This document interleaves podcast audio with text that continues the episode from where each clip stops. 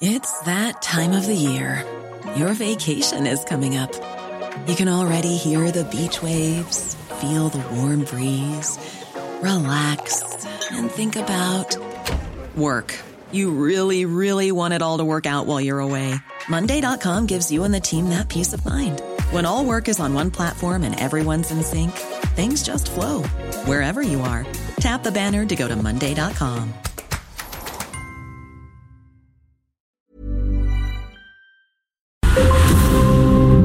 Peña y Manuel Zamacona están listos para actualizarte los hechos relevantes con la mirada fresca que los caracteriza. Bienvenidos a Noticiero Capitalino en Heraldo Radio 98.5 FM. Comenzamos.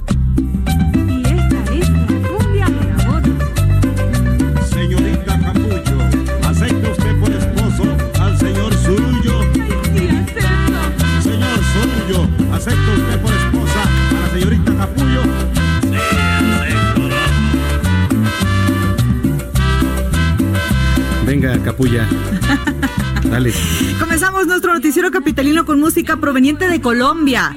Pues la Sonora Dinamita se fundó en Medellín en 1960 por iniciativa de Antonio Fuentes, el dueño de Discos Fuentes. En la voz principal estuvo el fallecido cantante Lucho Argain. La agrupación llegó a México con el sello de discos Pretles a mediados de la década de los 60, después de haber realizado un convenio con Discos Fuentes eh, para que la música de la Sonora Dinamita fuera distribuida aquí en nuestro país, en México. Lo que escuchamos es un clásico que apareció en un disco de 1988. El nombre de Cumbias de Oro. El tema se titula Capullo y Sorullo. Dale, capulla. Capullo. Pero a la larga el silencio le hizo daño y decidió confesar a su mujer. Así lo hizo y ahora ustedes van a ver. Oye capullo, a todos los quiero igual. Oye capullo, a todos los quiero igual. Todos son angelitos y los llevo aquí en el alma. Pero hablemos del negrito sin perder la calma. Dime Capullo, es hijo mío el negrito. Dime Capullo. 8 de la noche con 4 minutos, tiempo del centro de la República Mexicana. Qué gusto que nos está acompañando ya en esta noche caótica de viernes 20. Muchísimo no, tráfico no. este viernes. Viernes 29 de noviembre del año 2019. Y para dieron- muchos, pues les adelantan el aguinaldo. Ya dieron los aguinaldos, ya están pasando tarjeta como si de verdad Sí, sí, sí. eh, hubiera abundancia económica. Tuvieran, ¿no? tuviera- como si de veras tuvieran. Pues sí, ¿no? muchos que tienen. Bueno, pues sí. Oye. Eh, Acuérdense de la cuesta de enero y que luego andan ahí haciendo fila Mira, para empeñar algo, Ahorita para. la Ciudad de México, las principales vías están atoradas. Hice Totalmente. de la colonia Roma para acá, aproximadamente. Una hora, más o menos. No, no, no, no tanto, pero sí por lo 40 menos unos minutos. 35, 40 Y minutos. se me hace muy poquito. No, no, no. La Sí. verdad es que por la distancia, todo insurgentes, pues haces un día sin tráfico, eh, ocho minutos, si te gusta, pero hay obras, que por cierto le agradecemos mucho al señor Samuel, Ah, que nos viene claro. escuchando. Samuel, un abrazo para ti. Qué bueno Que- que hiciste que Zamacona llegara a que tiempo. llegara yo a tiempo, Caray, rayando, pero si a no, tiempo. Ni aguinaldo. Ni aguinaldo, si no, ni iba a ver el Cuesta de enero. Efectivamente. Muchas gracias, señor Samuel, eh, que nos viene escuchando ahí en el Uber. Muchísimas Muy bien, gracias. Samuel. Muy bien. Bien ese trabajo. Bueno, pues escríbanos en redes sociales para estar en contacto. Arroba el heraldo-mx. Arroba bajo penabello. y arroba Zamacona al aire. Son las 8.5, comenzamos. Bueno, usted ya lo sabe, el próximo domingo, primero de diciembre, el presidente Andrés Manuel López Obrador va a ofrecer un informe por su primer año de gobierno. Las autoridades federales convocaron a la ciudadanía a reunirse a partir de las 10 horas, eh, 10 de la mañana, le habló, en el primer cuadro de la capital, en donde diversos grupos musicales, deje usted el informe. Deja el informe. Deje el informe. La Sonora. Dinamita. La dinamita, ¿no? sea. Se va a encargar de amenizar el evento. De acuerdo con la presidencia, este mensaje del mandatario federal va a comenzar por ahí de mediodía. Así es. ¿No? A las 12. Y ahí va a exponer pues los avances y logros que ha alcanzado su gobierno a 12 meses de haber asumido el cargo. Por su parte, el activista Julián Levarón también convocó y hay que estar pendientes Va a haber otra manifestación. a una marcha este próximo primero de diciembre, el mismo día, para mostrar solidaridad a las víctimas de la delincuencia organizada en México. En un video difundido en redes sociales, Levarón señaló que el contingente va a salir a las 11 horas del Ángel de la Independencia y va a culminar sus actividades en el Monumento a la Revolución. Y bueno, esta marcha pues es para apoyar a las familias de personas desaparecidas, secuestradas y asesinadas en el país, que seguramente pues se le irán sumando a algunos otros colectivos, ONGs, etcétera. Definitivamente. El PRD también anunció que va a realizar una marcha. Estefany Santiago Fernández, integrante de la dirigencia nacional perredista, dijo que la manifestación es para denunciar que el país no va por un buen camino. Bueno, pues tome sus previsiones eh, y le recordamos que el domingo va a haber una cobertura especial aquí en el Heraldo Televisión, en el Heraldo Radio y todas las plataformas digitales con motivo del primer eh, informe del presidente Andrés, bueno, primer informe entre comillas, ¿no? Digamos. Opción A, ¿cuántos informes lleva Andrés Manuel López Obrador? Opción A, uno. Opción 2, 4. Opción 3, 550. Yo creo que contaron las mañaneras. Opción, opción D, todas las anteriores. Correcto. Pero en fin, este, ahí está, tómelo en cuenta, vamos a tener transmisión especial desde el Zócalo, aquí en cabina, con mesas de análisis, etcétera, etcétera. Son las 8 de la noche, con 7 minutos. Vamos a las calles de la Ciudad de México. Israel Lorenzana, ¿dónde te encuentras? ¿Qué nos tienes? Brenda Manuel, un gusto saludarles esta tarde, noche de viernes, una pues eh, noche complicada, ya tenemos problemas en la materia vehicular, hay que recordar, por un lado es quincena, como lo señalan también muchos han recibido ya el aguinaldo, y esto por supuesto se ve reflejado también en contratiempos a través del paseo de la reforma para quien viene del periférico y con dirección hacia la zona de Avenida de los Insurgentes va a encontrar problemas en carriles centrales. Hay que recordar también que este primero de diciembre, además del informe del presidente Andrés Manuel López Obrador, se celebra el Día Mundial de la Lucha contra el SIDA. Este día es una oportunidad para apoyar a aquellos involucrados en la lucha contra el VIH y además para mejorar la comprensión de este problema de salud pública mundial y en ese sentido para hacer conciencia del problema y conmemorar el Día Mundial de la Lucha contra el SIDA, el gobierno de la Ciudad de México ha iluminado algunos monumentos históricos, como el Ángel de la Independencia, el monumento a Cuauhtémoc y el, también el monumento a Colón, todos ellos ubicados sobre el Paseo de la Reforma. Están iluminados de color rojo, Brenda Manuel. Y bueno, pues eh, desde que comenzó a observarse este problema, el Día Mundial de SIDA, hace más de 30 años, el progreso en materia de prevención y tratamiento de esta infección por VIH ha sido extraordinario. Hay medicamentos para combatirla, y además, bueno, pues ayudan a las personas seropositivas a tener una vida larga y saludable y prevenir la transmisión del virus. Además, existen ya también métodos eficaces de prevención de dicha infección. Así que, bueno, pues para nuestros amigos que vienen sobre Reforma van a observar estos monumentos históricos, pues iluminados de rojo, por supuesto, conmemorando el Día Mundial de la Lucha contra el SIDA el próximo domingo primero de diciembre. Pues Brenda Manuel, es la información que les Muy bien. Gracias, Israel, por el reporte. Comienza el caos ya de fin de año, por supuesto principalmente los fines de semana. Seguiremos muy pendientes de lo que sucede en las calles de la Ciudad de México. Más adelante nos enlazamos contigo. Claro que sí, muy buenas noches. Muy buenas noches. En otro punto, en otro punto de la ciudad está nuestro compañero Daniel Magaña, que también nos tiene información relevante. Dani, ¿dónde andas? Buenas noches. Hola Manuel eh, Brenda, muy buenas noches. Efectivamente nos encontramos también en calles del centro histórico, empieza a concluir esta actividad comercial en algunas, eh, algunas de las calles, pero todavía tenemos pues, intenta actividad, sobre todo en la calle Pino para abandonar la zona centro, la zona del Zócalo, pues continúan en este momento pues las obras de limpieza después de la tarde del día de hoy, pues decenas de mujeres de esta eh, pues, reunidas, eh, primero en la Alameda Central, y pero posteriormente realizaron una marcha, fueron cerca de mil para realizar una performance denominado eh, pues un en su camino inspirado en eh, el pues, que realizaran mujeres del colectivo en Chile. El día de hoy, pues, este grupo feminista pues decidió hacerlo de esta manera la protesta que bueno pues iniciara el lunes con uh, pues, algunos actos violentos. El día de hoy obviamente pues no nos dejaban participar eh, pues, a los varones en, en, cubrir esta marcha pero bueno, pues eh, menos incidentes que registraron que el pasado lunes. En este momento están limpiando precisamente cuadrillas después de que estas mujeres ya se han retirado después de realizar esta actividad aquí en la zona del Zócalo Capital. Pues parte de lo que ocurre, continuamos atentos. Muy buenas noches. Muy buenas noches, Daniel Magaña. Buen fin de semana y estamos pendientes. Son las 8 con 11.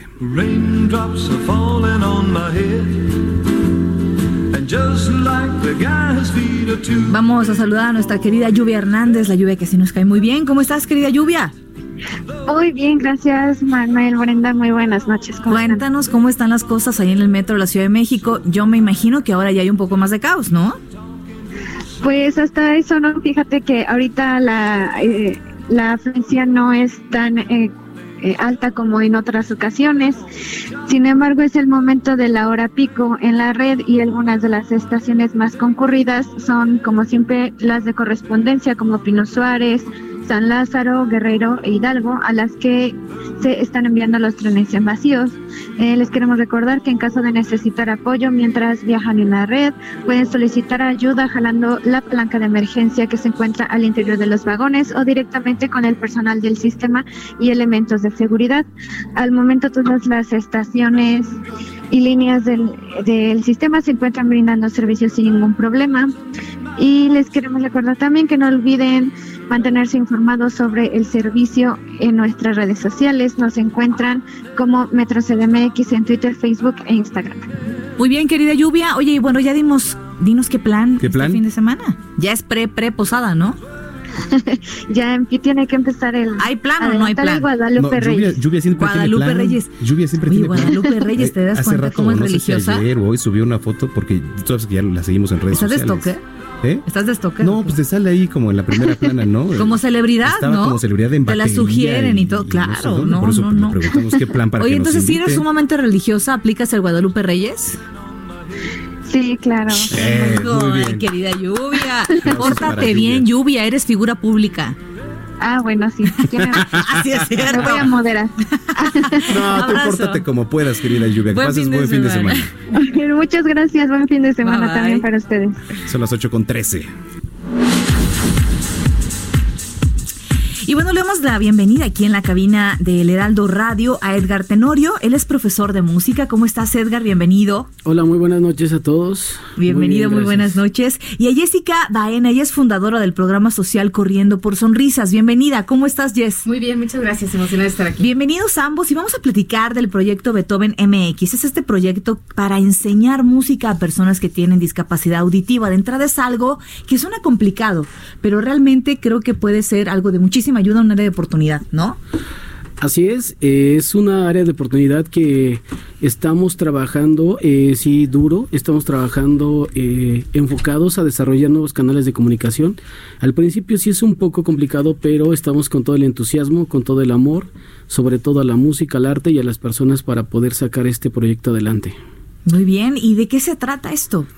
Eh, se trata, yo soy una persona que adquirí la discapacidad hace aproximadamente nueve años y a través de esto, eh, pues la visión de mi vida cambió totalmente. Eh, vi la vida de- desde otra, otra perspectiva y empecé a tener una visión eh, un poco más allá de, de lo normal que yo, eh, de mi vida cotidiana. Entonces, esto surgió porque empecé a darme cuenta que la discapacidad eh, no te hace diferente. Tienes más áreas de oportunidad, si lo ves des- desde esta manera.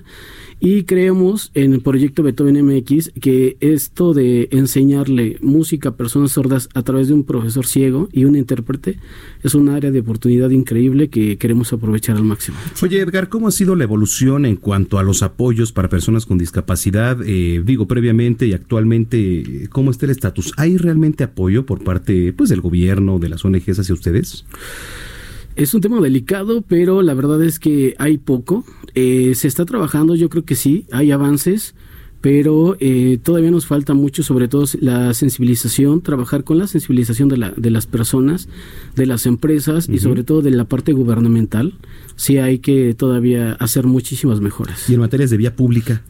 Bastante. Eh, por ejemplo, ahorita que es, mencionaban lo de la época navideña, Ujú. Metrobús, por ejemplo, que es de, de las cosas que están un poquito más adaptadas, la- las líneas de para personas ciegas. Ujú. Está toda la gente ahí, ¿no? O sea, hace falta como un poquito más de organización. En el metro a veces hay falta de señalamientos. eh, igualmente en el transporte público sí falta muchísimo. Sí, todavía. por supuesto, nos hace mucha falta. Yo creo que tendremos que ponernos en los zapatos de ustedes para, para dar eh, cuenta de cuántas eh, áreas de oportunidad tenemos en la Ciudad de México en infraestructura, que sean seguras para ustedes, que sean útiles para ustedes. Habemos a veces vemos rampas que dices, oye, aunque no anduviera yo en silla de ruedas, esto es peligrosísimo para Así mí. es, sí, Es increíble, de verdad, hace las rampas, quién sabe, con- pensando en qué cosa, como si fueran para patineta, yo creo, ¿no? Más que para una persona en silla de ruedas. Puede ser incluso muy peligroso. En este caso, Jess, ¿por qué se llaman Beethoven? Bueno, el proyecto Beethoven lo puso Edgar porque al final es inspirado, ¿no? En nuestro Beethoven que al final era sordo. Claro. Y aquí el tema es muy interesante porque Edgar, como acaba de mencionar, bueno, él adquirió la, la discapacidad y con esta sensibilidad. Y lo que acaban de decir es bien importante. El tema gubernamental y de a lo mejor de pocos o muchos apoyos siempre ha sido un obstáculo. Y lo que siempre ha pensado Edgar, y, y- y lo hemos pensado todos los que colaboramos con él y en proyectos como Corriendo por Sonrisas, es no dejes en otros lo que tú puedes cambiar. Entonces, cuando tú quieres un país diferente, un país mejor, tienes que empezar por ti mismo. Y esa es parte de Beethoven. Es desde mi discapacidad, como lo dice Edgar, es apoyar a otras personas con otra discapacidad, que en este caso es sordera, eh, a personas sordas, para que puedan a través de la música crecer musicalmente, espiritualmente, personalmente, hasta profesionalmente. Y por eso se llama Beethoven MX, que al final MX, bueno, pues desde México, y es, es una iniciativa que empezó en la cabeza de Edgar y en su corazón hace muchos meses y que hoy se está consolidando gracias al apoyo de mucha gente que nos está escuchando a través de donativos, a través de pues de esfuerzos y de buscar opciones, porque lo mismo, ¿no? El cambio lo queremos hacer nosotros desde nuestra trinchera en donde estés. Claro. Estamos hablando de que Beethoven es este proyecto para enseñar música. Sin embargo, corriendo por sonrisas, Así es. ¿qué es, lo que vamos a encontrar ahí? Bueno, Corriendo por Sonrisas nació en el 2012 como un programa social inspirado en, en el ejercicio. A mí me gusta mucho hacer ejercicio, soy muy mala, llego al final, pero llego. Y al final me gustaba mucho este tema. Y hacía, ya saben, medallas y carreras, ahorré un montón, me fui a un maratón. Pero después dije, bueno, y como que todo para qué está bien padre salir en Facebook con tu foto, ¿no? Y todos like, like, like. Y está muy padre porque además te sientes mejor, saludable, bajas hasta la panza y demás. Fitness y todo lo demás. fitness, sí, pues ahí más o menos haces el show.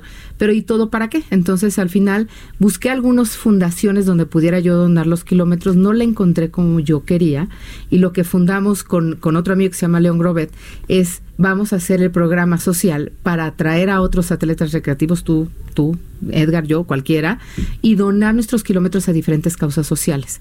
No es una fundación, por lo menos no lo he decidido todavía, pero entonces tú dices, oye, yo quiero donar a este programa. Y más allá del dinero, que lo que menos queremos es que sea una fuente de Algo ingresos. que sea lucrativo, Es ajá. una acción, es correcto. Entonces tenemos un montón de acciones y una de estas, que es la más reciente que yo elegí, propia y personal, no, no, no otro atleta, yo que, que empecé con todo esto, porque me inspira muchísimo el proyecto, creo en él y estoy apoyando a- con otras carreras a, a donativos en especie, en dinero y obviamente en tiempo. Ay, maravilla. ¿Dónde encontramos más información de todo esto, ¿Quiénes Jessica? pueden participar además de eso, no? Así es. Bueno, en Corriendo por Sonrisas tenemos una página que se llama literal Corriendo por Sonrisas. En Twitter es Corre X Sonrisas. Proyecto Beethoven está naciendo y tendrá su propia página que se llamará Proyecto Beethoven MX y la estrenaremos este fin de semana. Ah, y eh, por lo pronto Corriendo por Sonrisas está publicando toda la información porque además vamos a tener un primer concierto. Entonces Mm. ahí es donde pues, los queremos invitar. Les queremos decir que con mucho gusto es gratuito. Solamente tienen ahorita, Edgar les platica un poco más. Pero ese es un acontecimiento que los queremos invitar porque es donde se van a ver los frutos de Proyecto Beethoven. Mm, excelente. Cuéntanos, Edgar. Pues bueno, el proyecto Beethoven eh, va a tener su primera presentación el día 7 de diciembre a las dos y media de la tarde en el castillo de Chapultepec. Mm, Y pues eh, este proyecto es un proyecto inclusivo porque eh, no nada más van a participar personas sordas, que sí les estoy enseñando y ahorita ya pueden tocar, ya tocan, de hecho no nada más es tocar, sino un ensamble musical. Y digo, ¿por qué, no, ¿por qué un ensamble musical? Porque a veces como músico, si aun cuando tienes la parte auditiva te cuesta trabajo acoplarte con otra persona, incluso en la vida diaria este, te cuesta trabajo acoplarte. Una persona que no escucha es eh, el, el acoplarse es un paso para mí que soy músico es un paso gigante y no nada más eso sino que van a participar personas sin discapacidad auditiva que en este caso va a ser un pianista, una violinista y una persona que va- nos va a apoyar a cantar. Y todo esto dirigidos por una persona ciega, ¿no? Es un proyecto Wow. este, inclusivo en, en toda su magnitud, porque aparte una de, de- de mis alumnas también tiene discapacidad motriz. O sea, estamos cubriendo eh, una parte pues casi general de todas las discapacidades. Digo casi porque faltan algunas, pero es prácticamente lo que vamos a presentar este 7 de diciembre. Será una maravilla y estaremos muy pendientes. ¿Cómo se conocieron ustedes? Eh? ¿Cómo es que, que se han hecho amigos y colaboradores? ¿Les dices tú o oh. les cuento yo? pues eh, yo adquirí la discapacidad hace, como les conté, nueve años. Eh, para mí yo no sabía nada de, discapacidad, de rehabilitarme, no sabía absolutamente nada. Yo tenía una vida eh, normal, como cualquier persona sin discapacidad. Entonces tuve la necesidad de rehabilitarme porque las ganas de salir adelante fue mucha. Me enfrenté con muchos obstáculos, muchas situaciones de a lo mejor de lástima, para qué sales, para qué haces esto, pero en mí no, nunca, nunca estuvo ese pensamiento. Y conocí una escuela para rehabilitarme, se llama Escuela para Entrenamiento Perros Guía. Ahí justo cuando yo casi acababa de entrar, es Jessica y otros amigos, eh, Jorge Rodríguez, saludos, Alex Díaz, El Oso, eh, Lucy eh. Cabral, Eric, este, en fin, por no, si me falta alguien, perdón, pero llegaron con esta presentación de hacer deporte.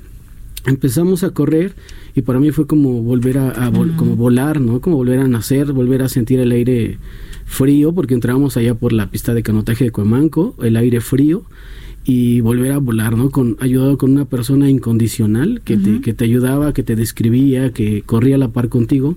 Entonces ahí fue cuando conocí a Jessica, eh, de ahí para acá eh, eh, considero que somos apasionados de la, de la vida, cada quien como dice en su trinchera, pero la vida nos apasiona y yo creo que ese es el pues factor eh, en común que tenemos. Muy bien. Oigan, pues siempre bienvenidos y les deseamos mucho éxito en este proyecto, ¿eh? Muchas gracias, por habernos acompañado. esperamos el 7 de diciembre claro en el Castillo para que disfruten este gran concierto. Muchísimas gracias y que estén muy bien, mucho éxito, estaremos pendientes. 8 de la noche con 22 minutos. Muchas gracias. Bueno, y el gobierno de la Ciudad de México presentó Llave CDMX. Es una herramienta que va a facilitar ahora la vida de los capitalinos. O bueno, al menos eso nos dicen, ¿no? Ahorrando tiempo de espera en la entrega de trámites. Claudia Sheinbaum señaló que la intención es facilitar la vida de los ciudadanos a través de la tecnología y eliminar la corrupción con estos mecanismos. Estas fueron parte de sus palabras. La erradicación de la corrupción tiene que ver con funcionarios honestos, pero tiene que ver también con que haya la menor interacción entre el ciudadano y la autoridad y el menor número de trámites posibles para que no tenga que haber ninguna facilidad que otorgue algún funcionario público para poder emitir un trámite. También señaló que el objetivo es seguir ampliando todos los trámites, las multas de distinto tipo, las fotos cívicas que hay en la ciudad, al tiempo que señaló que a través de este esquema se desea llegar a un nivel en donde todos los documentos tengan su versión digital. Y aquí yo le hago una pregunta, o sea, ¿realmente a usted eh, como ciudadano le va a facilitar en versión digital desde su casa, desde un kiosco quizá, eh, poder acceder a todo este tipo de trámites? A mi forma de ver, sí, digo, hay que adaptarse a la tecnología. El titular de la Agencia Digital de Innovación Pública, José Antonio Peña Merino, señaló que es un avance para que las personas pues no gasten tiempo que es lo más valioso además, ¿no? Ahí en las filas entregando documentos y por tanto, pues facilitar los trámites. Escuchemos. Pasamos de casi 2.000 trámites en el registro eh, de la ciudad a 966. Y de estos 966 que permanecen, muchos de ellos ya los empezamos a simplificar, es decir, a reducir el número de pasos, requisitos, documentos que se requieren para realizarlos. Bueno, y finalmente se detalló que esta herramienta llave CDMX contempla facilitar al menos 20 trámites y la intención es generar un expediente electrónico que son los documentos digitales de cada persona bajo resguardo de cada dependencia. La población podrá generar su cuenta en el sitio. Tome nota www.webllave.cdmx.gov.mx. Le repito, webllave.cdmx.gov.mx. Son las 8.25. Tenemos más síntesis informativa. Pausa y volvemos. Expo Antadia Alimentaria México 2020. Consolida alianzas y negocios el 31 de marzo, 1 y 2 de abril. Presenta.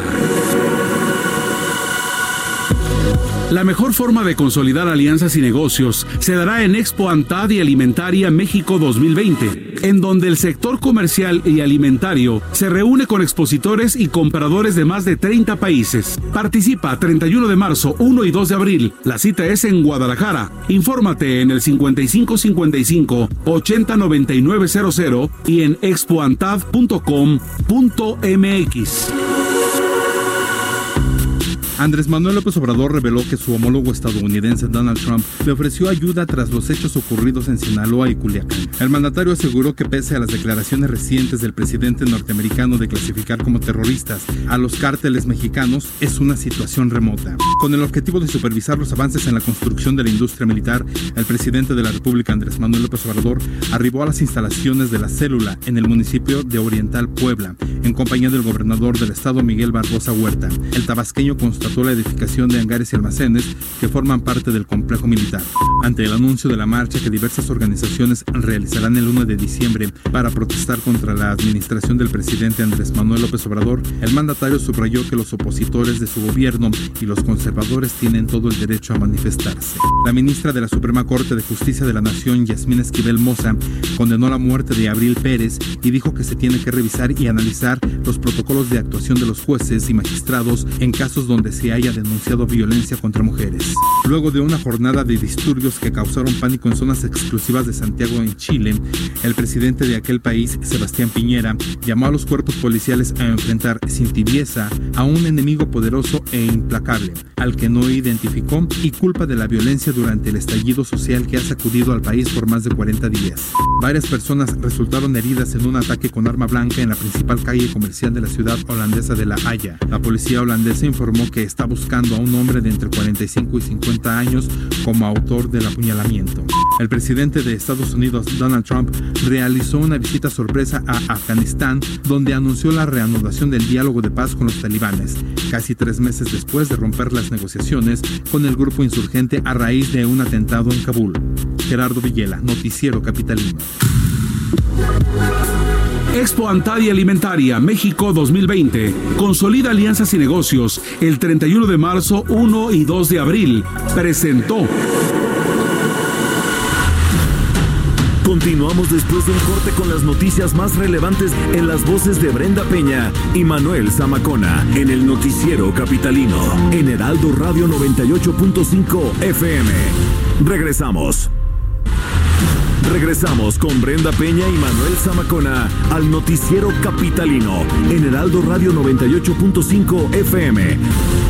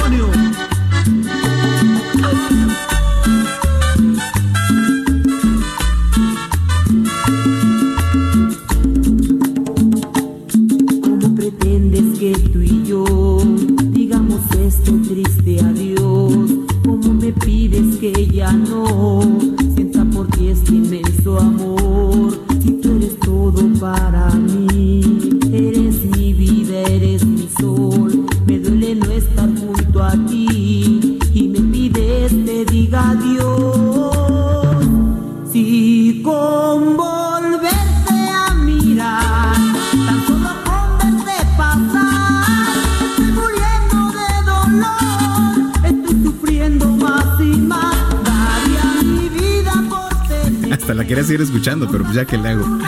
Dentro del género tropical, oye, ¿ese es tropical? O sea, ¿está considerado como género tropical? Bueno. Este es uno de los grupos pues, más importantes ¿eh? por su trayectoria y además el éxito. Es una agrupación que lanzó su primer material discográfico en el... Y aparte le pone Jerry el lejano 1997. Bueno. Los temas eh, Cuéntale, bueno, no es cierto, no es tan lejano, ¿verdad? No. Los temas Cuéntale y Cuando llegaste tú tuvieron pues gran difusión entre los sonideros y el tema Conga y Timbal estuvo varias semanas entre, los más, entre las más tocadas de la radio del género. Lo que escuchamos es parte de su tercer disco Corazoncito Pum Pum del 99. El tema se titula ¿Cómo decirte adiós? Trépale.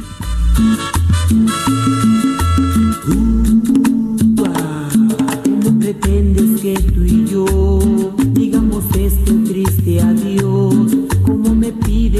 ya no sienta por ti este inmenso amor? Si tú eres todo para mí, eres mi vida, eres mi sol. Me duele no estar junto a ti y me pides te diga adiós. Si con volverte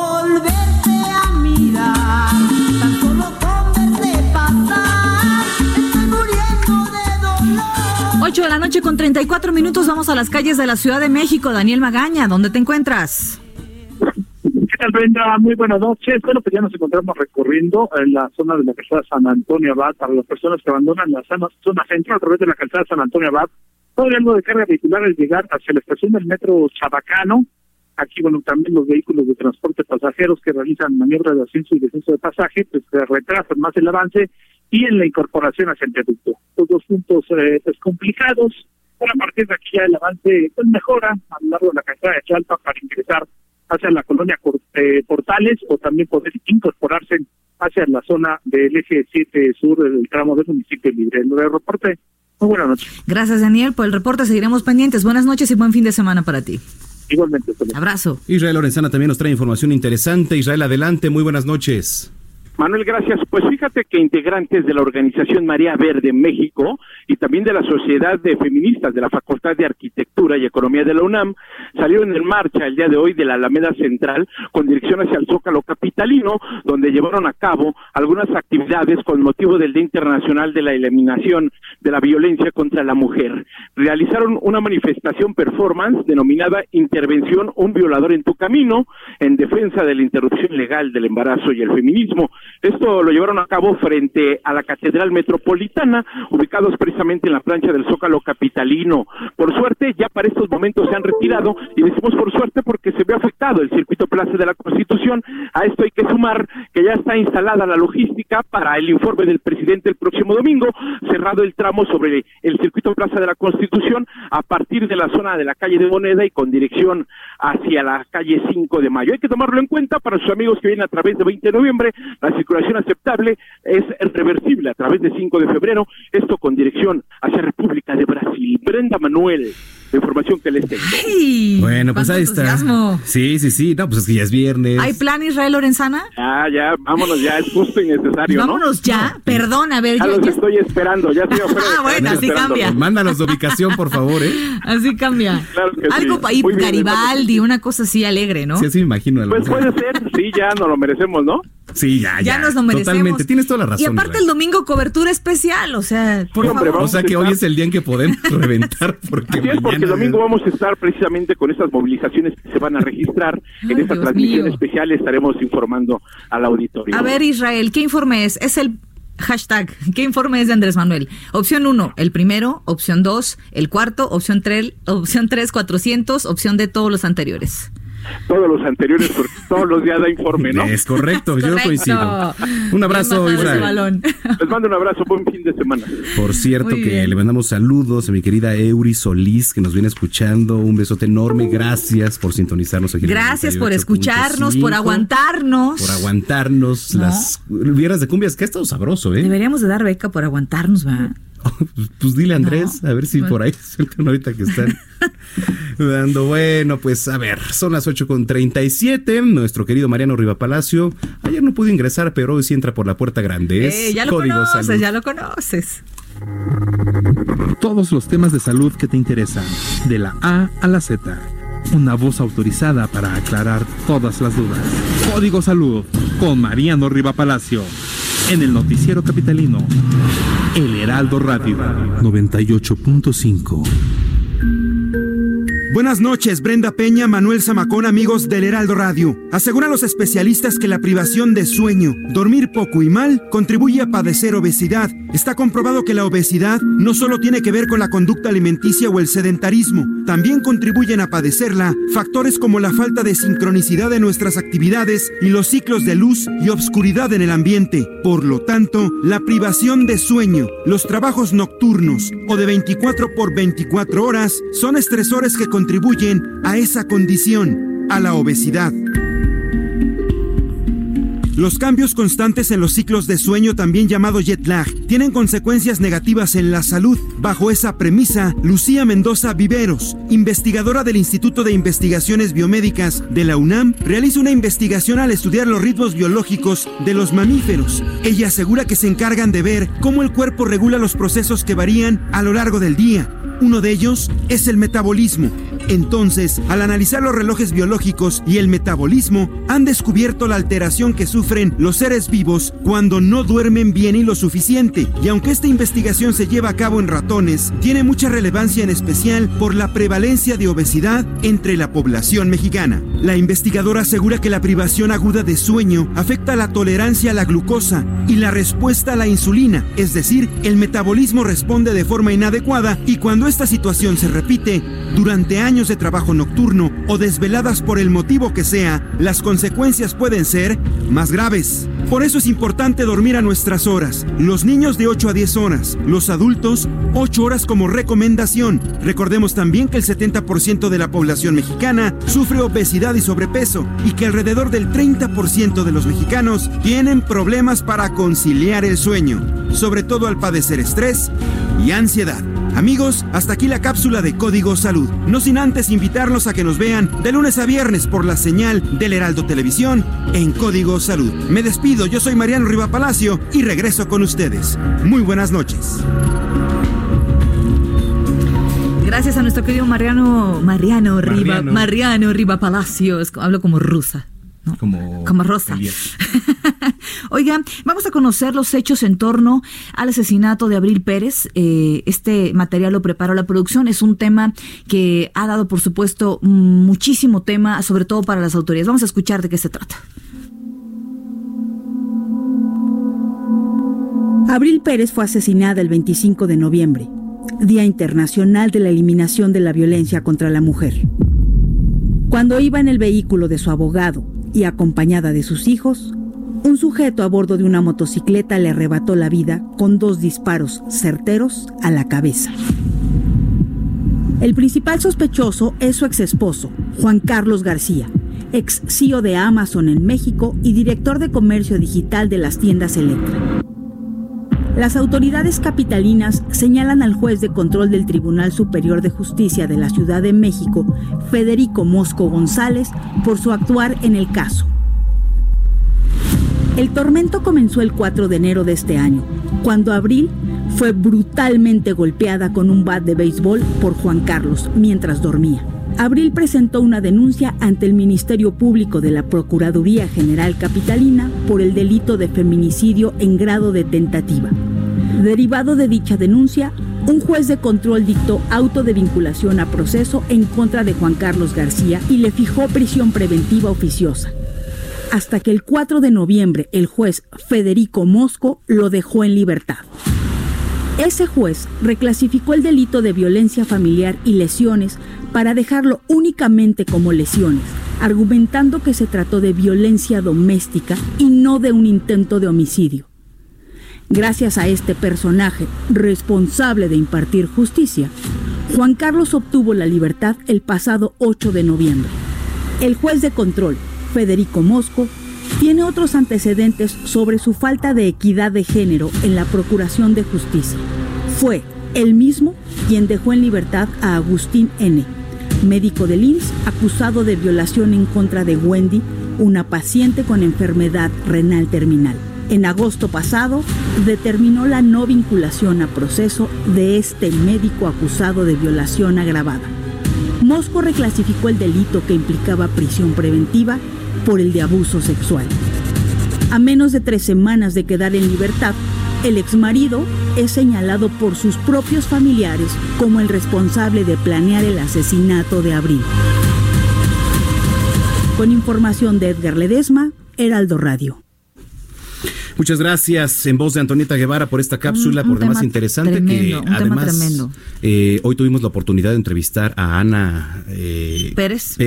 Hermana de Abril Pérez. Abril Pérez. Y además este nos daba declaraciones. Digo evidentemente no puede hablar mucho por el proceso que este, se está llevando pero pues es difícil lo que pasa en la familia. A ver si el lunes podemos rescatar Así parte de este audio. Bueno tras este nuevo feminicidio hubo reacciones por supuesto. Eh, las reacciones la tiene nuestro compañero Carlos Navarro a quien saludamos con mucho gusto como siempre. Carlos cómo estás buenas noches Buenas noches, Brenda. Buenas noches, Manuel. El Consejo de la Judicatura de la Ciudad de México suspendió a Federico Mosco González y a Luis Alejandro Díaz Antonio, jueces involucrados en el caso de Abril Pérez, quien de- denunció un intento de feminicidio y menos meses después fue asesinada.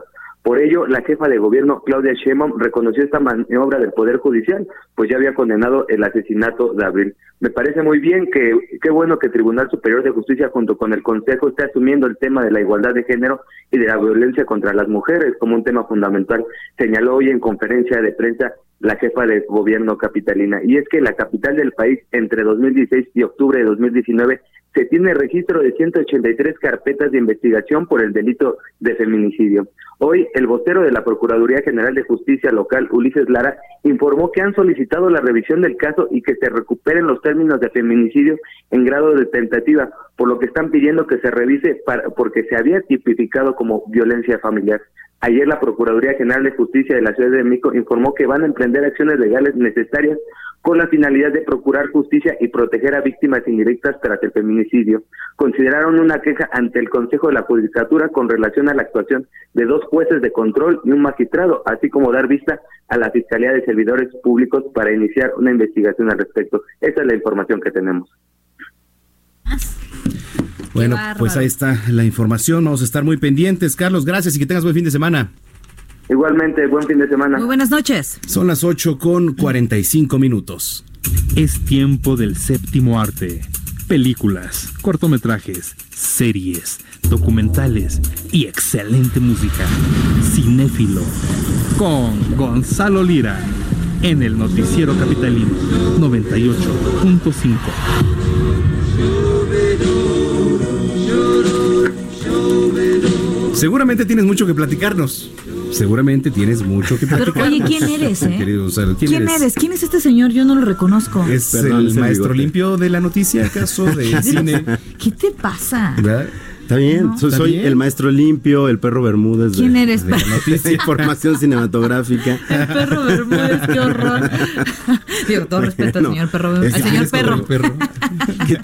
Un abrazo, señor perro ¿Qué Bermúdez. tienes contra los perros? Contra nada. los pelones. Nada, nada. Querido Gonzalo, ¿cómo estás? Cuéntanos, por favor, ¿qué película tenemos que ver este viernes? Este viernes hay una película para ver. Una. La verdad, una de las mejores películas que se estrenarán este año. Viene la próxima, en un par de semanas todavía otro estreno bastante importante que sale el 25 de diciembre que se llama Parásito, una película coreana que ganó la Palma de Oro y que está muy interesante.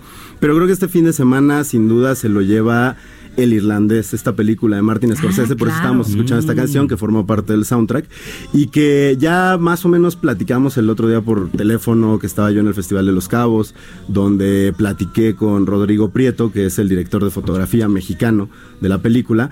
Y digo, la película la gente creo que puede llegar a pensar que es como cualquier otra película de Martin Scorsese, es decir, una película que habla, habla perdón, sobre el ascenso y la caída de, de un gángster, que es básicamente lo que ha sido gran parte de su filmografía, ¿no? O de un criminal al menos, no necesariamente un gángster, por ejemplo, en el caso del Lobo de Wall Street, no era un gángster como tal, porque no pertenecía a una mafia, a una familia de mafiosos, pero igual era un delincuente de cuello blanco. por Peliculón, decirlo- por cierto. Peliculón, por cierto, ¿no? Entonces creo que lo que logra Scorsese con esta película es que lejos de cosas como El Lobo de Wall Street, que es una película muy dinámica de principio a fin, en la que todo el tiempo va hacia arriba. Excesos. Son tiempo. excesos y excesos y los tiene que reflejar obviamente en la pantalla. Aquí la película empieza muy muy arriba y lentamente él va bajando el tono, va bajando el ritmo. Mm. ¿Por qué? Porque tiene un mensaje que dar y tiene mucho que ver precisamente con esta imagen que se tiene de su cine.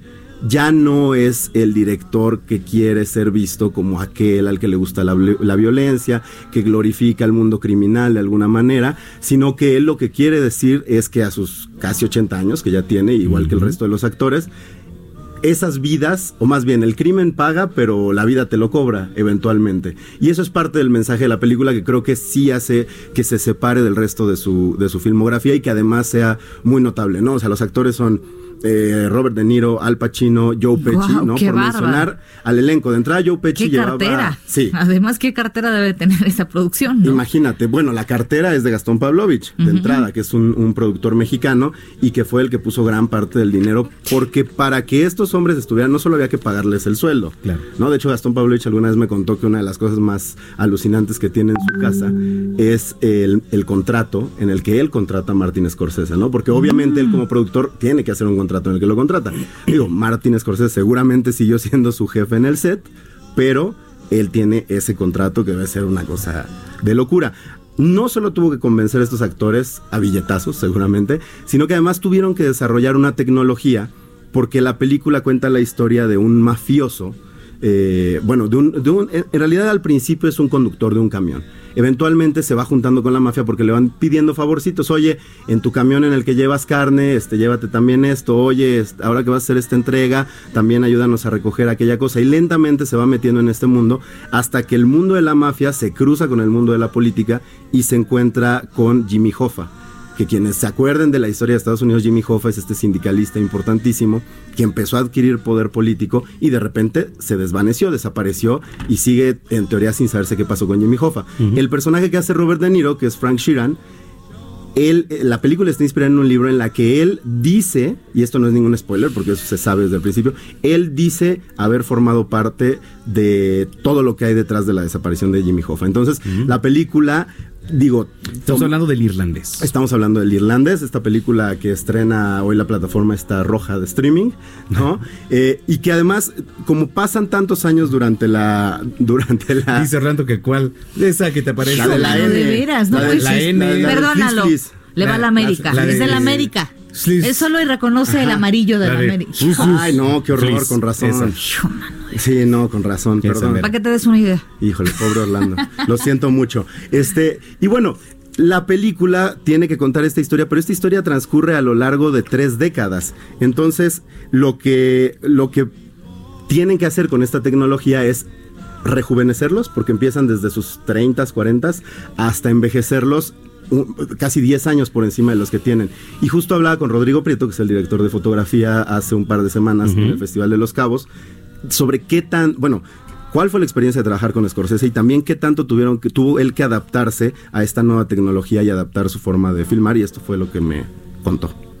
Pues sí, en efecto, me ha tocado trabajar con muchos directores muy diferentes. De hecho, acabo de terminar una película con Julie Taymor, que, eh, con quien hice Frida hace mucho tiempo aquí en México. Entonces, este, pues sí, eh, son estilos radicalmente distintos de un director al otro. Entonces, es muy interesante como, como fotógrafo tienes que poner en pantalla la perspectiva, el punto de vista de, de cada director. Entonces tienes que realmente aprender de ellos qué es lo que quieren, qué es lo que buscan, qué sueñan, qué, qué sienten y cómo y yo lo traducirlo a imagen. En, en, en esta, en el irlandés, eh, pues sí, es una película compleja, eh, con un lapso de tiempo histórico grande y pues también en pantalla es, es, es- es larga, y, y- y- pero se mantiene emocionante la película.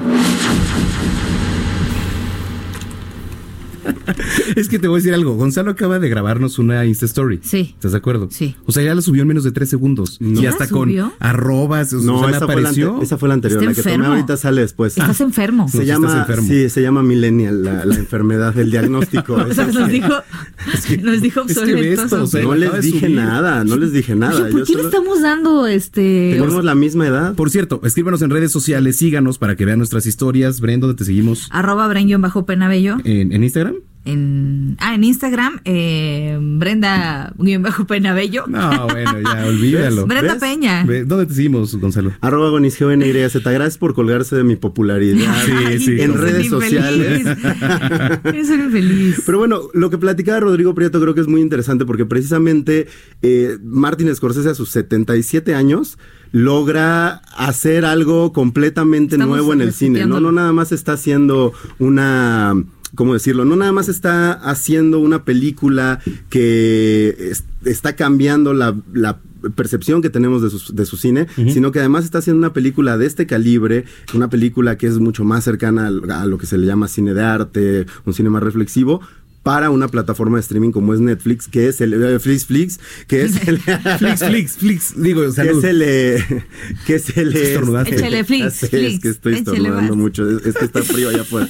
Eh, y que Ahorita van a bajar con el cheque en la mano. no, eh. no, no, y que precisamente es la es es algo que él no, o sea, no existía cuando él empezó a hacer cine, ¿no? Y de repente el único lugar en el que puede vivir una película tan ambiciosa de tres horas y media, eh, Tres pues, horas y media. Tres horas y media. La verdad se pasan rápido. No, no y si no, en internet ya anda circulando una especie de guía de cómo la puedes ver como si fuera una serie. Por tiempos, digamos. Por tiempos. Sí, sí, sí. Porque Exactamente. a veces- o por lo menos dos, dos. O sea, la divides en dos. Yo creo que está mejor verla como lo proponen en esa. O ¿Ah, sea, sí? te sugieren que sean cuatro vistas, ¿no? Cuatro vistas No, como de 45 improvises. minutos. Bueno, sí, pues. No produzcas. Señor, señor, por favor, aquí el experto Oye, soy a yo. ver, hay otra eh, muy parecida a la de Pearl Harbor, pero es una versión. Midway. Midway, es una versión nueva de una Midway que hubo que en Oye, pero no hay horarios. 1970, en 75 fue la primera, ¿no? Exacto, y que además está inspirado precisamente en una batalla de la Segunda Del Guerra barco, Mundial. del barco de las que poco, ajá, de las que no muy poquito se sabe, de la que realmente se sabe muy poco.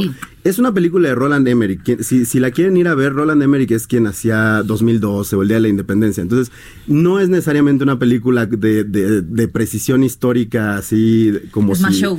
No, pero es más show y son más efectos especiales. Sin embargo, creo que eh, logra hacerlo muy bien y termina siendo un homenaje muy sensible y muy sentimental. A, las bat- a esa, a esa batalla, ¿no? A la batalla de la gente que formó que se parte de esa trata de, batalla. este barco que estaba en, ataque de Pearl Harbor, si no me Exacto. equivoco.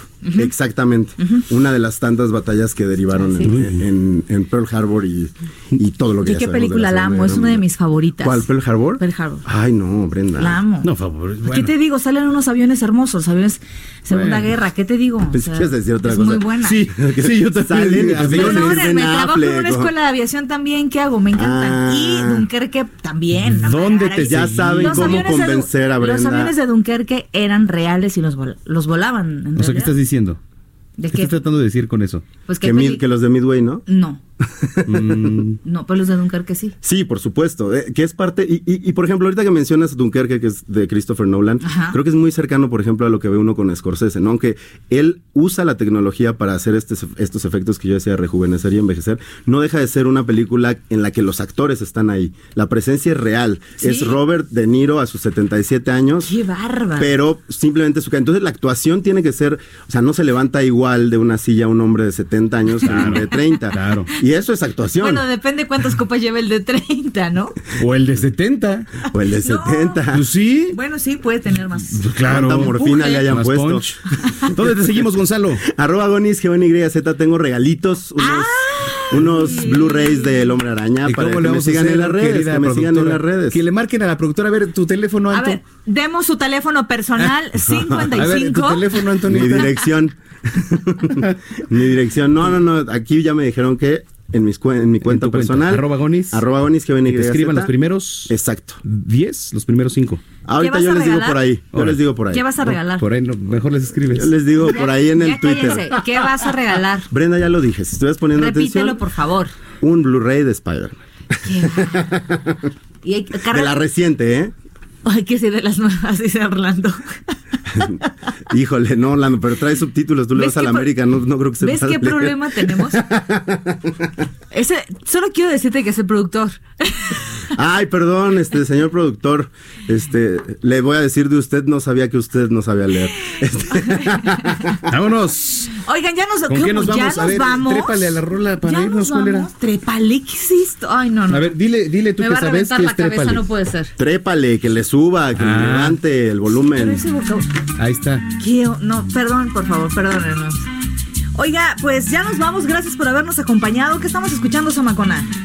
Entra música Entre paréntesis, dos comillas, entra música, internacional. Carlos diagonal, Samacona. Cerramos Noticiero Capitalino con un gran clásico de la música tropical.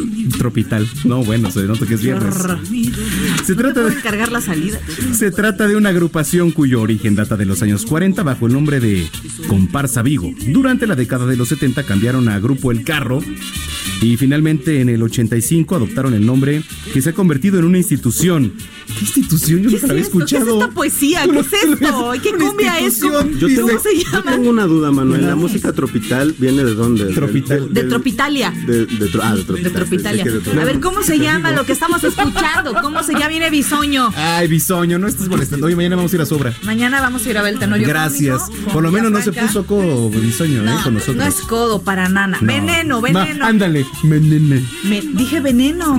¿Qué dijo? Veneno. Ya, adiós. ¿Saben qué? Buen fin de semana. Nos vemos el lunes en Noticias México, 3 de la ya. tarde. Bye. 151 de Easy, 161 de Sky. A cumbiarle. ¿A, cumbi- a cambiarle o a cumbiarle? Cumbiarle. Ah.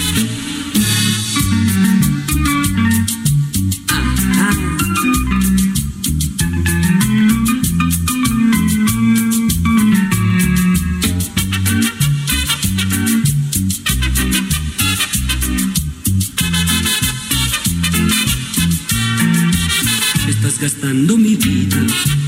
No te importa mi dolor y me das todos los días agua seca de tu amor. Es una que consideres y que me trates mejor. Yo ya no soy un juguete, tengo piel y corazón. Con tu genio insoportable, ya no te puedo entender.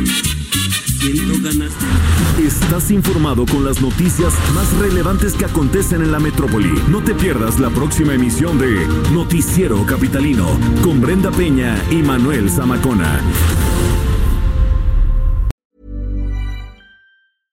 How would you like to look five years younger? In a clinical study, people that had volume added with Juvederm Voluma XC in the cheeks perceived themselves as looking five years younger at six months after treatment. Look younger, feel like you. Add volume for lift and contour in the cheeks with Juvederm Voluma XC. Reverse signs of aging by adding volume to smooth laugh lines with Juvederm Volure XC. For important safety information and to find a licensed specialist, visit juvederm.com. That's J U V E D E R M.com. Not for people with severe allergic reactions, allergies to lidocaine, or the proteins used in Juvederm. Common side effects include injection site redness, swelling, pain, tenderness, firmness, lumps, bumps, bruising, discoloration, or itching. There's a risk of unintentional injection into a blood vessel, which can cause vision abnormalities, blindness, stroke, temporary scabs, or scarring. Talk to a licensed specialist to find out if it's right for you.